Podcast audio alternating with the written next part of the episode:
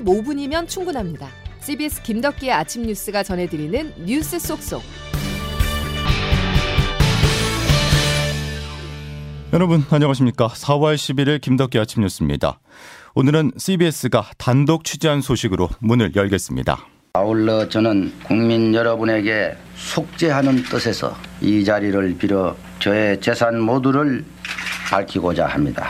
이 재산은 정부가 국민의 뜻에 따라 처리해 주시기를 바랍니다. 지난 1988년 전두환 씨는 대통령에서 물러난 뒤 모든 재산을 내놓겠다고 약속했었습니다. 하지만 전 씨는 전 재산 29만 원을 운운하며 전체 2,205억 원의 추징금 중 900억 원이 넘는 미납금을 남기고 눈을 감았는데요. 세금 체납액도 9억 7천만 원에 이릅니다. 그런데 CBS가 취재한 결과 전두환 씨 아들 부부가 수억 원대의 주식을 차명 보유하고 있었다는 의혹이 제기됐습니다. 추징금을 회피하기 위한 꼼수로 보이는데요. 문제 주식은 전두환 일가 비자금 저수지로 지목받았었던 회사의 주식입니다. 김구현 기자가 단독 보도합니다. 전두환 씨 최측근인 손삼수 씨가 대표로 있는 IT 보안업체 웨어벨리란 회사에서 최근 3년 동안 19억 원을 주주들에게 배당금으로 지급했습니다. 웨어벨리는 전두환 씨의 손자 전우원 씨가 지난달 전두환 일가의 비자금 세탁처라고 지목한 회사입니다. 전두환 일가에서 경호관들에게 돈이 갑니다. 그리고 그 돈으로 웨어벨리라는 회사를 설립을 했습니다. CBS 취재 결과 전우원 씨와 우원 씨의 형 우성 씨의 웨어벨리 지분은 모두 합쳐 11.6%로 최대 2억 2천여만 원을 배당금으로 받은 셈입니다. 전두환 씨는 추징금 922억 원을 미납한 채로 2021년 숨을 거뒀는데 자손들은 여전히 전두환 씨의 최측근이 운영하는 법인에서 쌈짓돈처럼 억대의 돈을 받고 있는 겁니다. 웨어벨리는 심지어 2013년 전두환 씨 비자금이 유입된 사실이 인정돼 5억 5천만 원을 추징당한 이력도 있습니다. 황당한 것은 서류상 돈을 받은 전우원 씨는 CBS 취재진에게 배당금은 본 적도 없고 해당 지분도 2019년 새엄마 박상아 씨에게 넘겼다고 주장했습니다. 그러나 박 씨나 우원 씨의 부친 전재용 씨 모두 웨어벨리 주주 명부에 이름이 없는 상황. 해당 주식을 차명으로 소유했거나 세금 탈루 의혹도 불거질 것으로 보입니다. CBS 뉴스 김구현입니다. 전두환 씨의 손자 전우원 씨에 이어서 우원 씨의 친모가 나서 연희동 자택에 비밀 금고가 있었다고 폭로했습니다. 미납한 추징금 900억 원을 추징하는 단서가 될지 관심입니다. 박종관 기자가 보도합니다. 방 한 개 규모의 비밀 방, 비밀 금고, 그곳에 현금이 가득했다고 하셨어요. 전두환 씨의 손자 전우원 씨는 SBS에 출연해 서울 연희동 사저에 현금으로 가득한 비밀 금고가 있었다고 떠올렸습니다. 또 자기 가족과 친척들이 비자금으로 사업체를 운영하고 호화 생활을 해왔다고 주장했습니다. 이 검은 돈 폭로를 계기로 전두환 씨 일가의 미납 추징금에 대한 관심이 되살아났습니다. 전 씨는 1997년 대법원에서 내란과 뇌물수수 등의 혐의가 인정돼 무기징역과 추징금 2,205억 원의 형이 확정됐습니다. 추징금 시효를 앞둔 2013년 9월 검찰은 전 씨의 장남 전재국 씨 등을 피의자 신분으로 소환 조사까지 했습니다. 부모님이 현재 살고 계신 연희동 자택도 환수에 응하도록 하겠습니다. 앞으로 저희 가족 모두는 추징금 만납 시까지 당국의 환수 절차가 순조롭게 마무리될 수 있도록 최대한 협력할 것입니다. 이런 약속에도 남은 추징금은 867억 원에 이릅니다. 정치권에서는 추가 입법 움직임이 있지만 소급 입법이라는 점에서 위헌 시비에서 자유롭지 못합니다. 검찰도 시민단체의 고발 사건을 살펴보고 있지만 전시 사망으로 미납 추징금 집행은 법적으로 불가능한 상황입니다. CBS 뉴스 박종관입니다. 일국의 대통령실이 도청에 뚫린다고 하는 것도 황당무계한 일이지만 동맹국가의 대통령 집무실을 도청한다는 것도 상식적으로 납득하기 어려운 일입니다. 어디까지가 사실인지가 규명되는 것이 선행되어야 되는데 이 문제에 대해서 국익에 부합하는 조치가 무엇인지 신중하게 접근해야 된다고 봅니다. 이번 보안 사고는 대통령실 집무실 이전과도 관련되어 있을 수 있습니다. 아무런 마스터 플랜 없이 대통령실을 국방부로 옮기겠다고 나설 때 보안 조치를 소홀히 하여 이런 사태가 벌어진 것은 아닌지 진상 조사가 필요합니다. 확인되기 전까지 말을 함부로 하기에는 조금 국가적으로 중요한 이야기이기 때문에 조심해야 될 필요가 있는 것 같습니다. 동맹에 대한 미국의 첩보 활동이 계속해 논란입니다. 미국 언론에서는 한두 번도 아니라 별 대수롭지 않다는 반응을 보이고 있지만 상호 신뢰 타격은 불가피한데요. 대통령실은 사실관계 확인이 우선이라는 신중한 입장을 내놨습니다. 이 논란은 정치권으로 번지며 야당의 민주당은 대통령실 졸속 이전과 관련이 있는 특대형 보안 사고라고 공세를 폈는데요. 자 그렇다면 어떻게 도감청이 이루어질 수 있는 것인지 임민정 기자가 취재했습니다. 대통령실 유리창의 미세한 떨림을 통해 도청이 가능하다는 이른바 레이저 도청부터 실제 도청 장치를 설치하는 방법까지 미국 정보기관이 우리 대통령실을 도청한 정황이 드러나면서 실제 도청이 어떻게 이루어졌는지 여러 분석이 나오고 있습니다. 뉴욕타임스는 우크라이나에 무기를 지원하기 위한 김성환 전 안보실장과 이문희 전 외교비서관의 대화 내용을 공개하면서 시긴트, 즉 신호정보로 정보를 확보했다고 전했습니다. 하지만 대통령실에는 도감청을 막기 위한 기초 대처법이 이미 개발된 점 등을 고려하면 오히려 메신저 해킹 가능성이나 미국이 대통령실의 내부 협조자를 만들었을 수 있다고 지적합니다. 특히 용산 대통령실의 졸속 이전이 이번 도청 사태를 일으켰다는 분석도 나왔습니다. 북한 대학원대 조성열 초빙 교수입니다. 현재 대통령실이 미군 기지 옆에 있잖아요. 그러다 보니까 굉장히 취약해요. 권원영 고려대 정보보호대학원 교수입니다. 거기에 나오는 부분을 막지 않으면 지금 똑같은 일이 계속 벌어진다는 뜻이잖아요. 전반적으로 점검하고 재설계를 해야. 사고가 터진 만큼 전문가들은 대통령실의 보안 체계를 손봐야 한다고 지적했습니다. CBS 뉴스 임민정입니다. 또 한 가지 궁금증은 미국의 기밀 문서를 누가 왜 유출했나 하는 부분입니다. 여러 설들이 난무하고 있는데요. 이 내용은 조태임 기자가 보도합니다.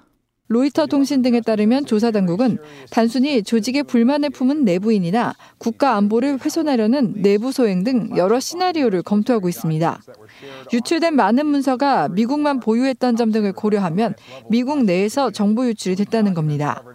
또 배후에 러시아가 있을 것이란 추측도 힘을 받고 있습니다. 문서에는 우크라이나와 러시아 전쟁 상황 내용이 가장 많이 담겼는데 일부 문건은 내용이 임의로 수정된 것으로 나타났습니다.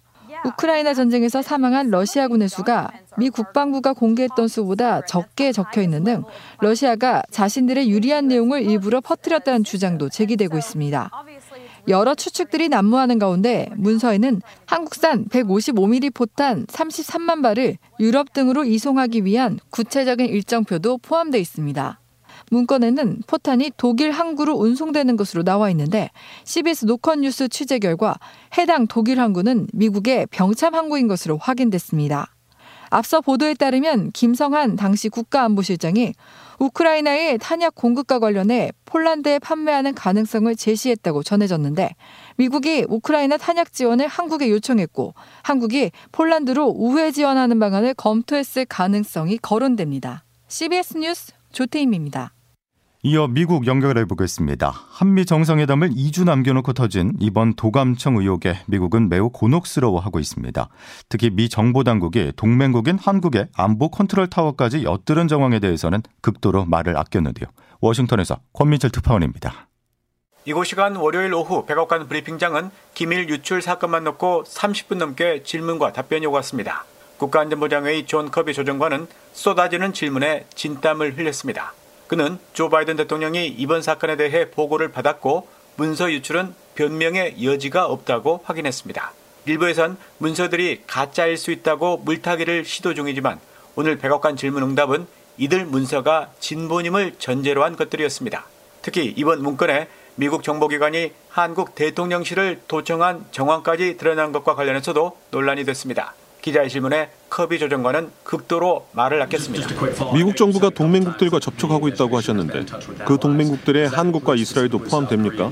두 동맹국과 관련해서는 자료들이 민감하잖아요. 관련된 동맹국들과 연락을 취해왔습니다. 오늘 국무부 브리핑에서도 이 문제가 거론됐습니다. 이번 사태가 한미 정상회담에 어떤 영향을 미칠지에 대해 국무부 부대변인은 바이든 대통령 부부가 한국 정상 부부를 맞이하기를 기대하고 있다고만 답했습니다. 대통령실 도청이 한미 관계에 어떤 영향을 미칠 것으로 보느냐는 질문에는 보안 유지에 전념하고 있다는 점을 안심시키기 위해 양국 고위급들이 접촉 중이라고 답했습니다. 워싱턴에서 CBS 뉴스 권민철입니다. 미국의 고민거리는 우크라이나와 전쟁을 벌이고 있는 러시아 외에 중국도 있습니다. 중국은 대만을 봉쇄 공격하고 미국의 지원을 차단하는 사실상의 전쟁 리허설을 대만 해협에서 실시했는데요. 마치 선거를 앞둔 대만인들에게 전쟁과 평화 중 하나를 택하라는 메시지를 보내는 것 같았습니다. 베이징에서 임진수 특파원입니다. 중국 인민해방군은 지난 8일부터 어제까지 사흘간의 일정으로 대만 섬을 포위하는 형태의 대규모 군사훈련인 날카로운 검 연합훈련을 실시했습니다. 훈련 기간 중국 군용기 수십여 대가 매일 대만 상공을 넘나들며 위협을 가능가하면 실탄을 실은 폭격기가 대만 상공에서 모의 훈련을 실시하기도 했습니다. 항공모함 산둥함도 이번 훈련에 참여했습니다. 중국은 이번 훈련이 차잉인원 대만 총통과 메카시 미 하원 의장의 회동에 대한 보복 조치라는 사실을 숨기지 않았습니다. 왕원빈 중국 외교부 대변인입니다. 이번 훈련은 대만 독립 세력과 외세가 유착한 도발에 대한 엄중한 경고입니다. 중국군의 무력 시위가 날로 강도를 더하자 미군도 어제 맞불 차원의 훈련을 실시했습니다. 미군은 이지스 구축함을 동원해 중국이 영유권을 주장하고 있는 남중국해 해상에서 훈련을 벌였습니다. 미국 역시 중국의 앞마당에서 무력 시위를 벌이며 중국의 도발에 언제든 대응이 가능하다는 신호를 보낸 것으로 해석됩니다. 베이징에서 CBS 뉴스 임진수입니다. 다음 소식입니다. 어려운 결정을 한국은행은 또 내려야 됩니다. 현재 3.5%인 기준금리의 조정 여부 오늘 결정하는데요.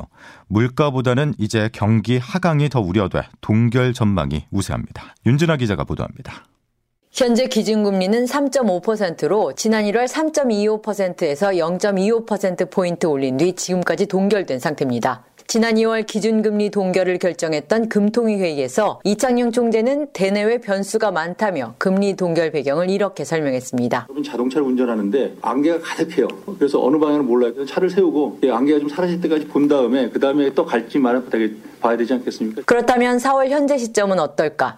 금융권과 학계는 한국은행이 오늘 기준금리를 동결할 것이라는 전망에 힘을 싣고 있습니다. 일단 한국 경제에 막대한 변수로 작용하는 미국 중앙은행이 실리콘밸리 은행 파산 등 금융 불안에 고강도 금리 인상 드라이브를 완화하는 분위기입니다. 추가 금리 인상 요인으로 지목돼 왔던 원달러 환율도 1,300원 내외에서 안정적으로 움직이고 있습니다. 무엇보다 어제 통계청 발표에 따르면 한국은행 통화정책 목표 1순위인 물가 안정과 관련해 소비자 물가 상승률이 4% 초반대로 둔화됐습니다. 한은은 물가 상승률 둔화를 근거로 금리를 동결하면서 유가 상승 등 변동성에 주목하며 향후 통화 정책 방향을 모색할 것으로 보입니다. CBS 뉴스 윤진아입니다.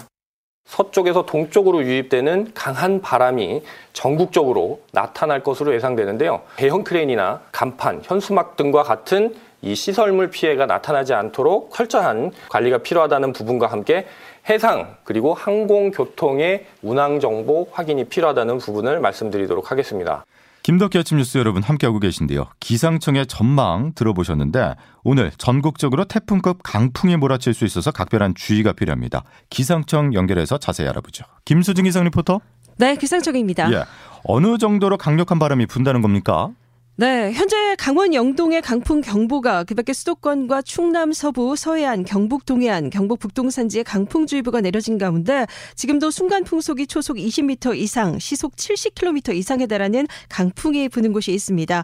비슷한 위력의 강풍이 불었던 지난 2018년 4월에는 첨탑이 무너져 내리고 고목이 쓰러지고 지하철이 멈춰서기도 했는데요. 오늘 이렇게 수도권을 비롯한 대부분 지역에서 시속 70km 이상, 강원 영동 90 이상, 강원 강원 산지는 110km 이상의 태풍급 강풍이 불어닥칠 것으로 보여서 시설물 관리와 안전 사고에 만전을 기해 주셔야겠습니다.